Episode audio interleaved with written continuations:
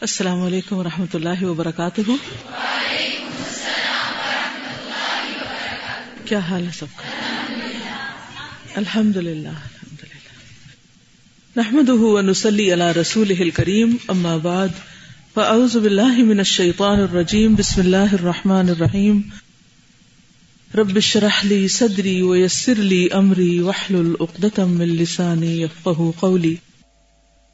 فصل نبہ محبوب اور مکروح کے درجات۔ مرض عشق کی مدافعت کا دوسرا طریقہ، کیونکہ انہوں نے ایک طریقہ بتایا تھا احتیاطی تدبیر، اور دوسرا یہ کہ قلب کو ایسے امور میں مشغول رکھا جائے جو اسے عشق میں مبتلا ہونے سے روک سکیں۔ دل کو ایسی چیزوں میں مشغول رکھیں، ایسا مقصد اپنا کوئی بنائے، ایسا پیشن زندگی میں کوئی ہونا چاہیے کہ جس کی وجہ سے فضول چیزوں کے لیے وقت نہ رہے۔ اس کی شکل یہ ہے کہ خطرہ، خوف اور ڈر اس کے سامنے پیش کیا جائے، یا کوئی ایسی محبت پیش کر دی جائے جو اسے جبرن اپنی طرف کھینچ لے اور دوسری جانب جانے سے روک دے۔ یعنی اس مرض عشق سے زیادہ اسٹرانگیسٹ چیز کوئی دینی پڑے گی۔ ایسی کیمو تھراپی کی جس سے پھر وہ کینسر جو ہے، اس کو جڑ سے اکھاڑ دے۔ تو اب یہ دو چیزیں۔ خوف خطرہ، ڈر۔ یعنی یا تو کسی چیز کا ڈر ہو، تو وہ ڈر انسان کے اندر سے ساری محبتوں کی بھوت نکال دیتا ہے۔ دوسری، ایسی محبت جو اس محبت سے بڑھ کر ہو، تو وہ محبت پیچھے چلی جائے گی۔ اور وہ سب سے شدید محبت اللہ ہی کی ہو سکتی ہے۔ اس میں بھی جب تک انسان سچا نہ ہو، حقیقی محبت نہ آئے۔ کہنے کو تو دعوے تو ہم سب بہت کرتے ہیں، لیکن حقیقی محبت جب تک نہ آئے تو باقی چیزیں نہیں نکلتی پھر۔ قلب میں جب تک اس امر کا خوف نہ ہو کہ فلاں چیز کا فوت ہونا، اس محبوب و مطلوب کے حصول سے زیادہ مذرت رساں ہے۔ فلاں چیز یعنی کسی خاص چیز کا فوت ہونا، ہاتھ سے چلے جانا، اس محبوب اور مطلوب کے حصول سے زیادہ نقصان دہ ہے۔ یعنی اگر میں نے یہ کام نہ چھوڑا، یہ عادت نہ چھوڑی، یہ غلط چیز نہ چھوڑی، یہ برے خیالات دل سے نہ نکالے تو اس کا یہ اور یہ اور یہ نقصان ہو جائے گا کہ اللہ تعالیٰ مجھ سے کوئی میری محبوب ترین چیز چھین لے گا یا وہ چیز جو میں زندگی میں چاہتا ہوں وہ مجھے نہیں دے گا۔ تو انسان اس ڈر سے پھر کیا کرتا ہے کہ مجھے نہیں چاہیے کچھ اور۔ یا فلاں چیز کا حاصل کرنا اس محبوب و مطلوب کے فوت ہونے سے زیادہ مضر ہے۔ یا فلاں چیز کی محبت اس کے لیے اس محبوب اور مطلوب سے زیادہ نافع اور مجھے بخیر ہے۔ یعنی کمپیرزن پھر انسان کرے۔ کہ جس چیز کے پیچھے وہ دوڑ رہا ہے، وہ زیادہ فائدہ مند ہے، یا اس کے علاوہ کوئی اور چیز کہ دو میں سے ایک کی چوائس کر لے پھر۔ تو جب انسان کو اس مرض سے بڑھ کر کوئی چیز ملتی ہے، تو پھر انسان اس کو آسانی سے چھوڑ سکتا ہے۔ یا فلاں چیز کی محبت اس کے لیے محبوب اور مطلوب کے فوت ہونے سے زیادہ مفید ہے، تب تک یہ حقیقت اس کے سامنے نہیں آتی۔ لازمی طور پر وہ صورتوں اور شکلوں کے عشق میں گرفتار رہے گا۔ یعنی ظاہر پرست رہے گا۔ اسی لیے آپ نے دیکھا کہ بہت سے لوگ فلم سٹارز کی اور معلوم نہیں کس کس کی محبتوں میں گرفتار رہتے ہیں، حالانکہ سوائے ان کی تصویروں کے اور کوئی چیز ان کے پاس ہوتی نہیں۔ اس کی شرح توضیح یوں ہے کہ نفس کسی محبوب اور مطلوب کو اس وقت تک ترک نہیں کرتا جب تک اس کے سامنے اس سے کوئی اعلی و برتر محبوب اور مطلوب نہ آئے۔ ہم جب تک اس سے برتر چیز نہ ملے وہ اس کو نہیں چھوڑے گا۔ یا اس سے، اس امر کا خطرہ اور خوف نہ ہو کہ فلاں ناگوار چیز یا فلاں مصیبت اور مشکل جو سامنے آئے گی، اس کی مدافعت، اس محبوب کے فوت ہونے سے زیادہ مضر ہوگی۔ ایسا شخص دو باتوں کا محتاج ہے۔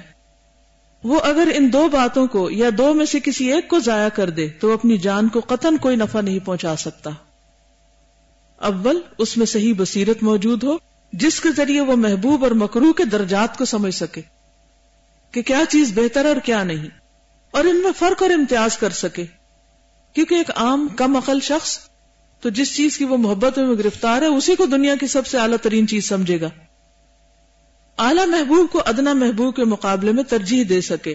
بڑے مکروح کے مقابلے میں ادنا یعنی کم تر درجے کے مکروح اور بڑی مصیبت کے مقابلے میں ادنا مصیبت کو برداشت کر لے۔ عقل و دانش مندی کا یہی خاصہ ہے، جو اس طریقے کے خلاف ہے۔ وہ عقل مند اور سمجھدار نہیں، بلکہ بعض اوقات چوپائے اور جانور اس سے زیادہ سمجھتے ہیں۔ اسی لیے اللہ تعالیٰ نے ان لوگوں کو جو عقل، سمجھ سے کام نہیں لیتے، کس سے تشبی دی؟ بل ہم عدل، ان سے بھی زیادہ گئے گزرے۔ دوم، اس میں عزم و ہمت اور صبر و استقامت کی پوری قوت ہو، تاکہ پوری ہمت سے وہ کام کر گزرے۔ اور جو کام چھوڑنے کے قابل اسے چھوڑ سکے یعنی قوت چاہیے۔ اور یہاں جو بھی بات ہوئی تھی نا کہ جب انسان ایک ایسے کام کو کر گزرتا ہے جو اللہ کا مطلوب ہے، تو اس کے اندر ایک قوت آ جاتی۔ یہ قوت اگلی برائی کو پکڑنے میں مدد دیتی۔ پھر وہ دفاعی نظام مضبوط ہوتا جاتا ہے نا جب، تو پھر وائرس کو خود بخود وہ نبٹ لیتا ہے۔ دیکھا گیا ہے کہ بسا اوقات آدمی ان امور، ان قدروں اور قدروں کے تفاوت یعنی فرق کو اچھی طرح سمجھتا ہے۔ لیکن اس میں عزم اور ہمت کی کمی ہوتی ہے۔ یعنی بعض اوقات اللہ نے یہ عقل تو دی ہوتی ہے کہ اچھے برے کا فرق پتا چل جاتا ہے، نیکی بدی کا فرق پتا چل جاتا ہے۔ لیکن پھر وہ اس چیز کو جسے وہ حاصل کرنا چاہتا ہے، حاصل نہیں کر پاتا، باوجود اس کے اسے پتا ہے یہی فائدہ مند ہے، تو اس کے لیے کیا ضروری؟ ہے عزم اور ہمت۔ ہر سے نفس عزم و ہمت کی کمی اور خصت کی وجہ سے نافع ترین چیز کو، خصیص ترین چیز کے مقابلے میں ترجیح دینے سے قاصر ہو جاتا ہے۔ گھٹیا، خصیص۔ ایسا شخص نہ خود اپنی جان کو نفع پہنچا سکتا ہے، نہ کسی دوسرے کو۔ اللہ تعالیٰ امامت فی الدین کا درجہ صرف اسی کو عطا کرتا ہے جو صبر اور یقین کا حامل ہو۔ فرماتا ہے، وَجَعَلْنَا مِنْهُمْ أَئِمَّةً يَهْدُونَ بِأَمْرِنَا لَمَّا صَبَرُوا۔ وَكَانُوا بِآيَاتِنَا يُوقِنُونَ اور انہی میں سے ہم نے کچھ پیشوا بنائے تھے، جو ہمارے حکم سے ہدایت کرتے تھے، جبکہ انہوں نے صبر کیا اور ہماری آیتوں پر یقین رکھتے تھے۔ اس قسم کے آدمی اپنے علم سے خود نفع حاصل کر سکتے ہیں اور دوسرے کو بھی ان سے نفع پہنچتا ہے۔ بعض لوگ اس کے بالکل برعکس ہوا کرتے ہیں۔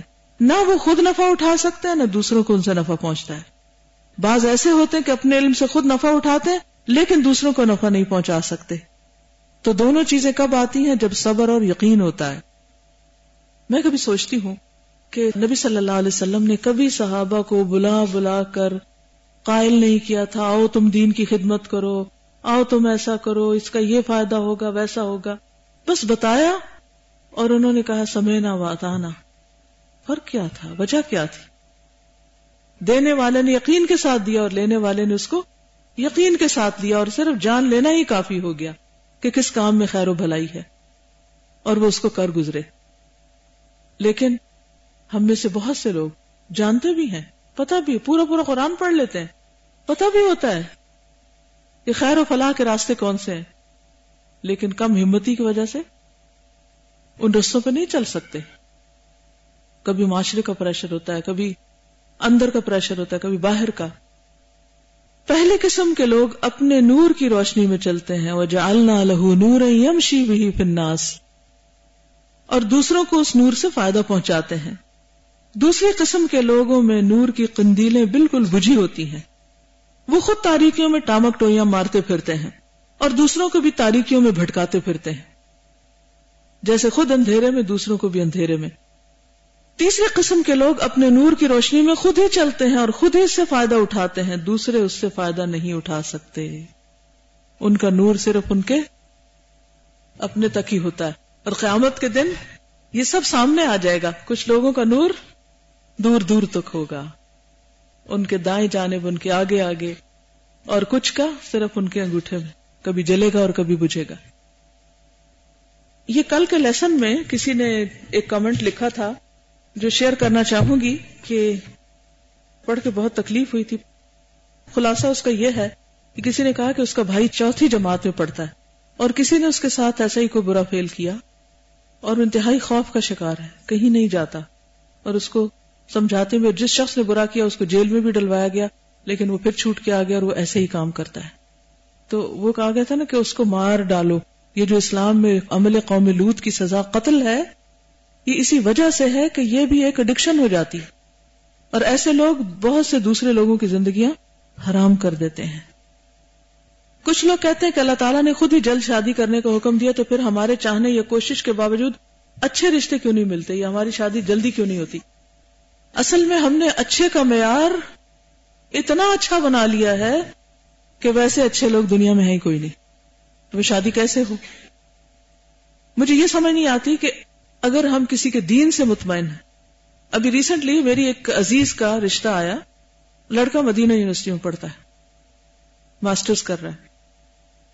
دین والے ہیں۔ دین والوں نے دین والوں کو رشتہ بھیجا۔ کسی نے مشورہ دیا کہ ایسے لڑکوں کو جاب نہیں ملتی، سوچ سمجھ کے رشتہ کیجیے میں نے کہا، پھر تو سارے پڑھ گئے دین۔ اگر ہم بھی یہ سوچنے لگے، میں نے کہا، پھر ہم نے تو بڑی حماقت کی۔ کیونکہ میری جب شادی ہوئی تھی تو میرے شوہر کے پاس بھی کوئی جاب نہیں تھی۔ ہم جب یہ چاہتے ہیں دین بھی ملے، دنیا بھی ملے، یہ بھی ملے، وہ بھی ملے، عزت، شہرت، سب کچھ ملے، تو پھر شادی نہیں ہوتی۔ اپنی ایک پرائرٹی رکھیے کہ کیا چاہیے آپ کو۔ اور رسک تو اللہ کے ہاتھ میں الحمد للہ ایک دن بھی فاقہ نہیں آیا، جاب تھی یا نہیں۔ اوکے جزاکم اللہ خیرن سبحانک اللہم و بحمدکا نشهد ان لا اله الا انت نستغفرك ونتوب اليك السلام علیکم و رحمت اللہ وبرکاتہ۔